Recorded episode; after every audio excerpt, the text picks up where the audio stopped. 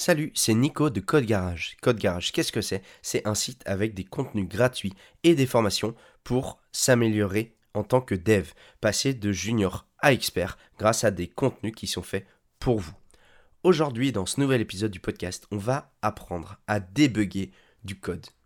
Parce que une des premières frustrations dans le développement, c'est de rester bloqué pendant des heures parfois sur une défaillance de notre code qu'on va appeler euh, plus communément le bug.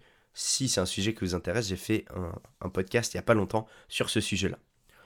En tout cas, c'est une étape incontournable dans la vie du développeur ou de la développeuse et euh, la recherche et la correction de ces problèmes, eh ben, c'est une compétence hyper importante pour gagner en autonomie. Donc moi j'ai essayé de vous construire un espèce de guide pour apprendre à trouver les bugs, les comprendre et les corriger étape par étape. Parce que même si on pense qu'on sait un petit peu tous faire ça euh, au fur et à mesure, en fait il y a des étapes auxquelles on ne pense pas forcément et qui sont indispensables. La première grosse étape évidemment, c'est comprendre. Et pour comprendre, il faut commencer par lire les erreurs. Je sais que dans la majorité euh, des cas, lire l'erreur c'est quelque chose qu'on fait, mais on le fait trop vaguement. En fait, il faut la lire vraiment et prendre le temps de l'analyser. Ça va vous permettre de la corriger parfois très rapidement parce que le système, que ce soit le compilateur, l'interpréteur, l'environnement, va essayer de vous donner un maximum d'infos sur la défaillance en question. Si on prend par exemple un exemple en SQL, eh ben, si on a un problème de syntaxe, on va avoir tout simplement une erreur qui va plutôt un problème de données, on va avoir une erreur qui va nous dire eh ben euh, il y a une colonne inconnue qui s'appelle euh, telle dans votre euh, dans votre clause where. en Java, on va avoir par exemple eh ben, no such file exception, ça veut dire bah, ce, ce fichier n'existe pas. En JavaScript, on va avoir euh, undefined is not a function avec un numéro de ligne, etc. Donc ça va nous dire qu'on essaye d'appeler une fonction, mais qui en réalité n'existe pas. Donc à chaque fois, pour chaque langage, on va avoir des erreurs, des, des données qu'il va falloir qu'on récupère pour en apprendre le plus possible sur la défaillance en question. Alors qu'est-ce qui se passe quand on n'a pas d'erreur? Des fois, il se peut que le dysfonctionnement de votre logiciel, il n'entraîne pas d'erreur, et en fait, il va entraîner seulement un état invalide du logiciel. Ça veut dire que euh, à l'origine, votre logiciel ne spécifie pas suffisamment ses attentes et vérifie pas suffisamment les, données en entrée et en sortie. Ok? Là, vous devrez ajouter des conditions, des try-catch, pour créer vous-même vos propres erreurs et éviter bah, que l'état non valide que vous recevez eh bah, soit redirigé dans un chemin d'exécution classique de votre application. Parce que sinon, normalement, vous aurez une erreur. Ensuite, on va devoir reproduire cette erreur. Parce que reproduire une défaillance, c'est indispensable. C'est le seul moyen que vous aurez pour récupérer suffisamment d'infos. Parce que si ça arrive une fois, c'est bien, mais si ça, si n'arrive qu'une seule fois, et eh ben en fait, peut-être que tous ces logs-là, tout ce que je vous ai dit avant, vous n'aurez pas eu l'occasion de le voir. Donc il faut pouvoir reproduire cette erreur pour toujours avoir accès à ces informations. Et donc c'est grâce à ça qu'on va pouvoir trouver une solution, euh, vérifier, tester que votre solution fonctionne comme prévu. Globalement, ce qu'il faut retenir, c'est que pour reproduire un bug, il faut arriver à retrouver l'état dans lequel était votre logiciel au moment où le bug est apparu. Un état, c'est quoi? C'est la version de votre code à un instant T, l'environnement dans lequel tourne votre logiciel, que ce soit la version de l'OS, le matériel, la RAM, l'espace disque disponible, etc. Les opérations précédemment effectué et les données passées à votre code pendant la défaillance. Si vous rassemblez un maximum de ces données, vous allez être en mesure de remettre l'application, autant que possible, dans le même état invalide et reproduire ce bug-là. Qu'est-ce qui se passe s'il n'y a pas de reproduction possible? Eh bien, si vous n'arrivez pas à reproduire la défaillance, ça veut dire que vous n'avez pas mis en place suffisamment d'outils pour analyser votre application. Donc ça veut dire que il va falloir mettre en place des choses comme du versionning euh, plus précis de votre code, un système de sauvegarde des exceptions. Par exemple, quand on travaille sur des applications mobiles, si c'est un client à vous qui a eu l'erreur, eh ben, l'exception, elle est sur son téléphone. Donc, il faut pouvoir la remonter à un serveur pour que vous, vous ayez accès. Euh, pareil pour les logs. Et un monitoring de votre environnement complet. Ensuite, bah, vous n'aurez plus simplement qu'à attendre que la défaillance se représente et pour avoir bah, suffisamment d'infos pour la détecter et la reproduire. Parfois, on peut avoir des cas où on va avoir une reproduction intermittente. Si jamais vous n'arrivez pas à reproduire le bug de manière régulière, euh, mais voilà, par intermittence, donc des fois ça se passe, des fois ça se passe pas, même en injectant les mêmes données, etc., le même état, ça se peut que le problème soit induit par un facteur externe à votre logiciel. Ça peut être votre environnement, par exemple des autorisations manquantes, euh, ça peut être des problèmes de réseau, des problèmes d'espace disque, des problèmes d'eurodatage du système, etc. Donc ça c'est pareil, hein. ça revient un petit peu à ce que je disais tout à l'heure de remettre le logiciel dans le même état et, pareil pour son environnement, mais c'est pas toujours évident. Donc là, si vraiment vous n'arrivez pas à reproduire mais que vous, arrivez à le reproduire de temps en temps, mais pas tout le temps, il faut potentiellement se pencher vraiment sur l'environnement dans lequel tourne votre logiciel. Ensuite, il va falloir arriver à isoler. C'est pas parce que vous avez réussi à reproduire un dysfonctionnement que vous comprenez exactement ce qui cloche.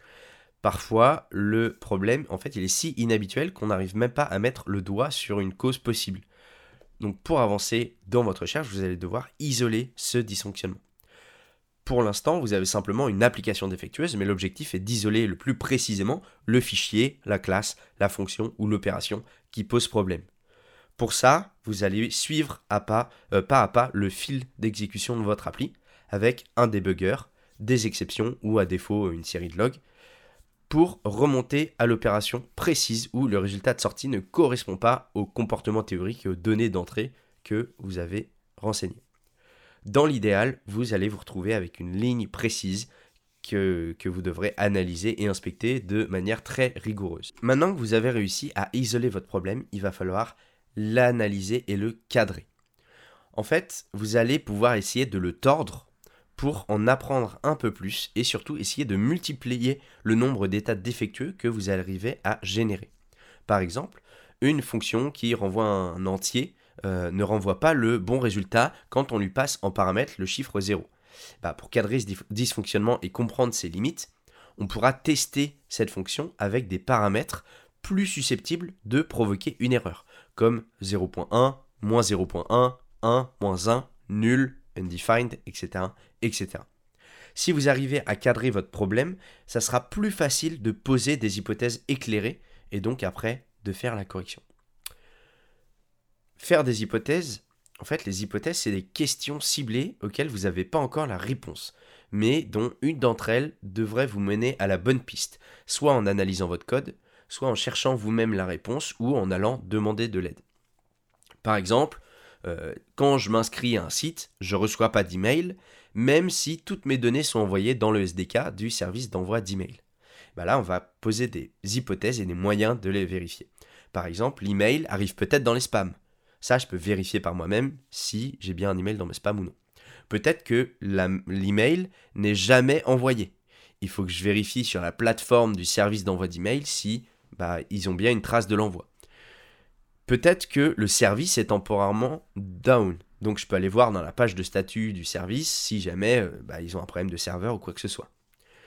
Ou alors, peut-être que j'utilise euh, la mauvaise méthode du SDK. Il faut que je vérifie que ça soit la bonne méthode et dans ce cas-là, je vais aller voir dans la documentation. Et pourquoi est-ce que je ne reçois pas d'erreur?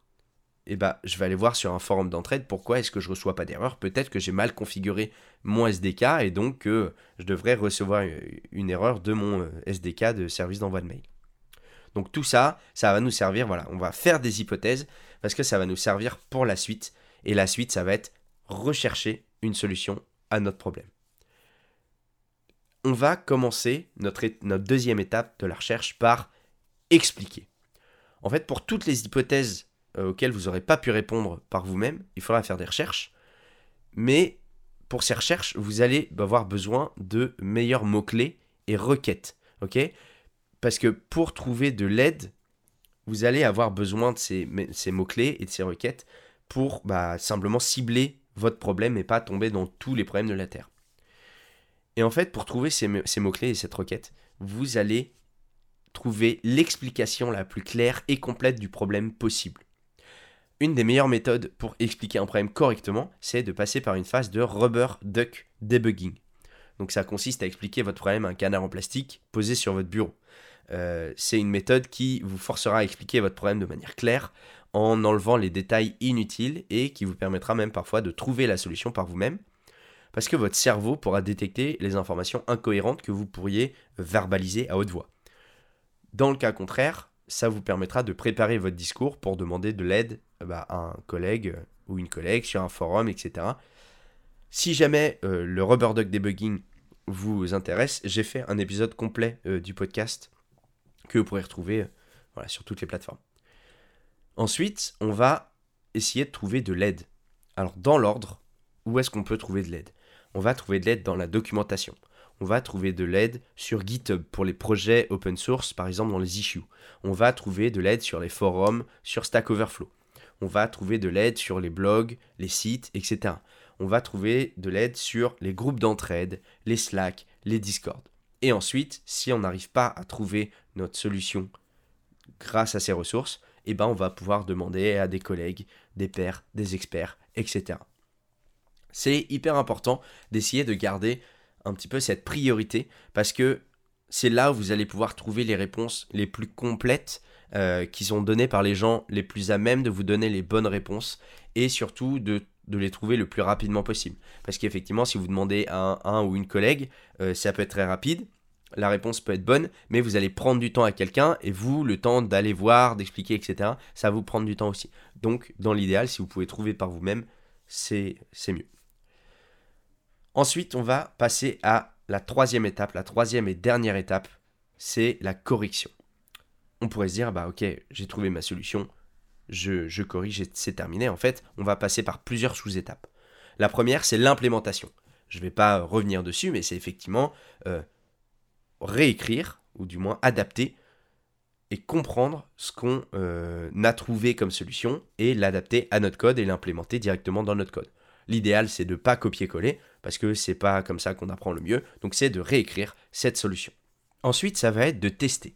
On a vite tendance à arrêter la phase de debugging après l'implémentation du correctif, mais en réalité, les phases qui suivent, c'est les plus importantes et c'est celles qui apportent le plus de valeur à votre code vous allez pouvoir tester manuellement votre modification avec plusieurs cas de tests valides et invalides. Ça, c'est un minimum. Mais pour être serein sur la pérennité de votre logiciel, évidemment, il faut mettre en place des tests automatisés. Donc, pour chacun de vos correctifs, mettez en place un ou plusieurs nouveaux tests pour vous assurer que bah, votre logiciel ne régressera jamais et que ce que vous avez corrigé sera corrigé pour toujours. Ensuite, on va ajuster et nettoyer. Une fois que votre code est implémenté et testé, vous allez pouvoir passer à la phase de nettoyage, enlever les logs, euh, éventuellement du code superflu, etc. Mais ça peut être aussi de rendre votre code plus performant et plus, lisible et plus adapté. Et surtout, vous allez être sûr de, que votre code fonctionne toujours, que votre correctif fonctionne toujours, parce qu'avant, vous avez implémenté des tests. Et donc là, ça va vous permettre d'ajuster et de nettoyer sereinement. Et la dernière étape, c'est la documentation. Alors parfois, il arrive euh, qu'une erreur, ça soit simplement une faute d'inattention. Donc là, cette étape, elle n'aura pas forcément de grand intérêt, grand intérêt pardon, si euh, en fait vous aviez simplement fait une faute de frappe, oublié un point virgule quoi que ce soit. Mais si le dysfonctionnement vient d'un problème de calcul, d'une imprécision dans la documentation d'un outil, d'une bizarrerie de la logique métier euh, dans laquelle vous travaillez, bah, le mieux c'est de documenter votre solution. Ça peut être un simple commentaire, ça peut être des informations non arythmie ou bien une entrée dans une base de connaissances interne à l'entreprise. Mais faut vraiment penser à ne pas sauter cette étape parce qu'en réalité, elle vous sauvera peut-être la vie dans 6 mois. J'espère que cet épisode de Code Garage vous aura été utile. N'hésitez pas, si le podcast vous plaît, à laisser 5 étoiles sur la plateforme sur laquelle vous écoutez ce podcast. Ça aide à être référencé et donc euh, bah, c'est vraiment un gros plus pour nous. Et moi, je vous dis à la semaine prochaine pour un prochain épisode du podcast. Salut